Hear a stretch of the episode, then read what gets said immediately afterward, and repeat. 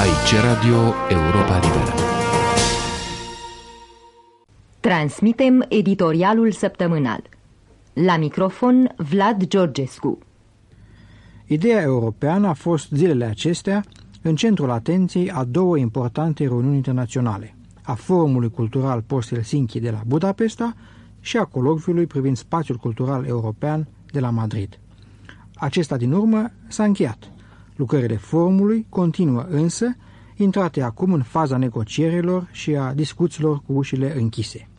Din ceea ce s-a spus până acum la Budapesta, ne putem face însă cu ușurință o imagine asupra felului complet diferit în care este înțeles rolul culturii în apus și în răsărit. Pentru regimurile comuniste, cultura nu este cât o funcție a politicului, un instrument pe care puterea îl mânuiește în funcție de scopurile sale proprii. Cultura se identifică cu statul, individul își pierde autonomia, iar libertatea culturii semnificația. Poate că în fond nu ar trebui să ne mirăm prea mult auzind aceste puncte de vedere. Nu sunt nici noi, nici originale, comunismul le-a propovăduit încă de la începuturile sale. Cu toate acestea, oricât am fi de învățați cu mentalitățile Kremlinului și ale sateliților săi, tot surprinde duritatea cu care delegații răsăritului se opun oricărui dialog real. De exemplu, tovarășul Kondrașev s-a opus cererii ca delegații să poată lua cuvântul în mod spontan pentru a răspunde unei cuvântări tocmai rostite. Această atitudine a făcut ca mulți observatori ai forumului de la Budapesta să sublinieze neputința ținerei unui dialog adevărat între reprezentanții celor două lumi. Aceasta nu înseamnă, desigur, că delegații oficial sau neoficial ai țărilor apusene nu și-au spus cu tărie cuvântul în definirea concept de cultură și de Europa.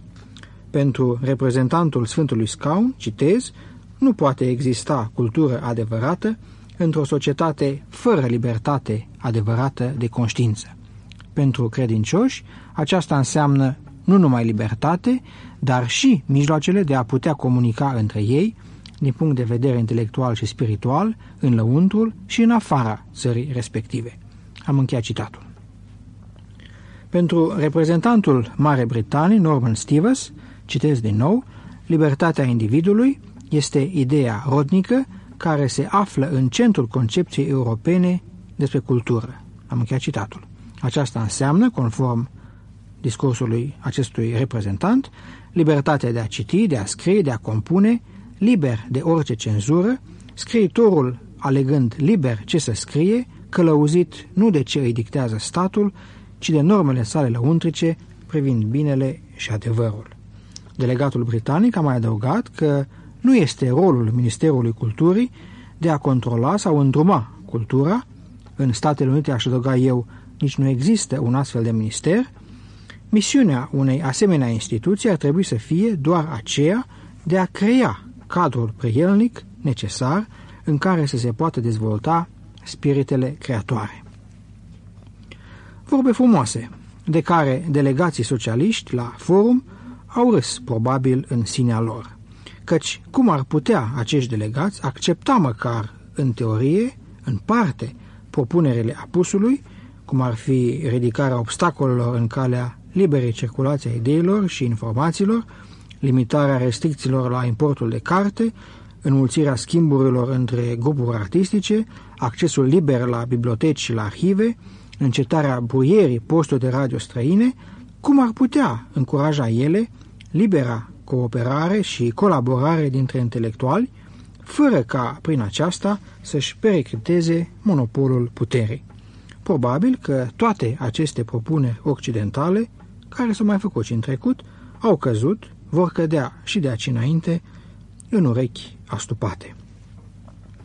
Cu toate acestea, faptul că la Budapesta au putut fi organizate, între altele, și un seminar neoficial, la care a luat cuvântul la care au luat cuvântul mai mulți dizidenți este europeni, arată că totuși limitele sistemului sunt mai elastice decât se crede.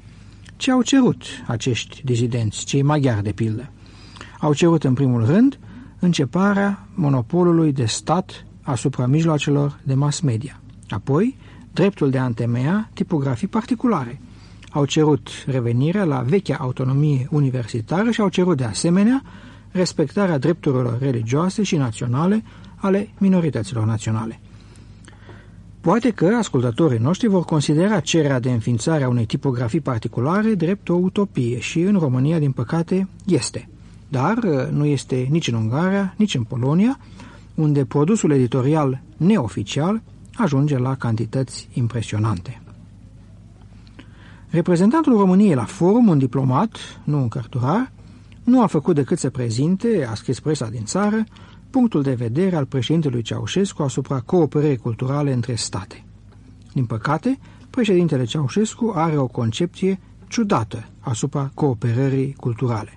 Domnia sa consideră cultura, o știe orice locuitor al României, un bun personal. Cooperare înseamnă în realitate renunțarea la cumpărarea de cărți în străinătate, limitarea și stricta supraveghere a contactelor românilor cu oamenii de cultură străini, înseamnă identificarea valorilor culturale cu cele politice ale partidului. Prin toate aceste puncte de vedere, linia românească se apropie până la identitate aproape de linia sovietică a tovarășului Kondrașev, mai sus amintit. Din păcate, cultura, așa cum este imaginată de regimul cultului personalității, nu ține nici de Europa, nici de cultură. În fapt, se poate spune că, grație politicii domnului Ceaușescu, România iese cu încetul din ceea ce se zocotește a fi cultura europeană, pentru a se identifica tot mai mult cu sensurile care se dau acestui cuvânt în lumea a treia și în lumea comunistă. Despre spațiul cultural european s-a vorbit și la Madrid, unde s-au întâlnit oameni de cultură și știință precum François Revel, Marguerite Duras, Jacques Le Goff, Filipe González, Mario Soares, Simon Veil și din România, remarcabilul politolog neconformist Mihai Botez. Despre comunicarea fostului profesor român de viitorologie voi vorbi cu un alt prilej. Pentru moment, să remarc numai că la Madrid, cărturarii au imaginat o Europa în care o Europa în mare măsură apropiată de cea despre care era vorba și la Budapesta. Și la Madrid, accentul a căzut pe libera circulație a culturii, pe comunicarea ideilor în toate domeniile, pe schimbul de profesori și studenți, pe pluralism și pe caracterul complementar al culturilor. Cu aproape 200 de ani în urmă, un obscur călugăr valah scria într-un triod că Europa ar trebui numită Podoaba lumii, iar câțiva ani mai târziu, un alt cărturar, Pleșoianu, scria că ar trebui să ne numim europeni și cu faptele, nu numai cu numele. Poate că atunci când a prezentat forumului post-Helsinki, părerile despre cultură ale șefului său, ambasadorul Verdeș ar fi trebuit să știe și cum gândeau Europa strămoșii noștri. Pentru că astăzi, dincolo de vorbele goale ale domnului Ceaușescu, realitatea arată cât se poate de limpede că dacă cursul continuă foarte curând, nu va mai rămâne în Europa decât cu numele. Am transmis editorialul săptămânal. Va vorbit Vlad Georgescu. Aici e Radio Europa Liberă. Aici e Radio Europa Liberă.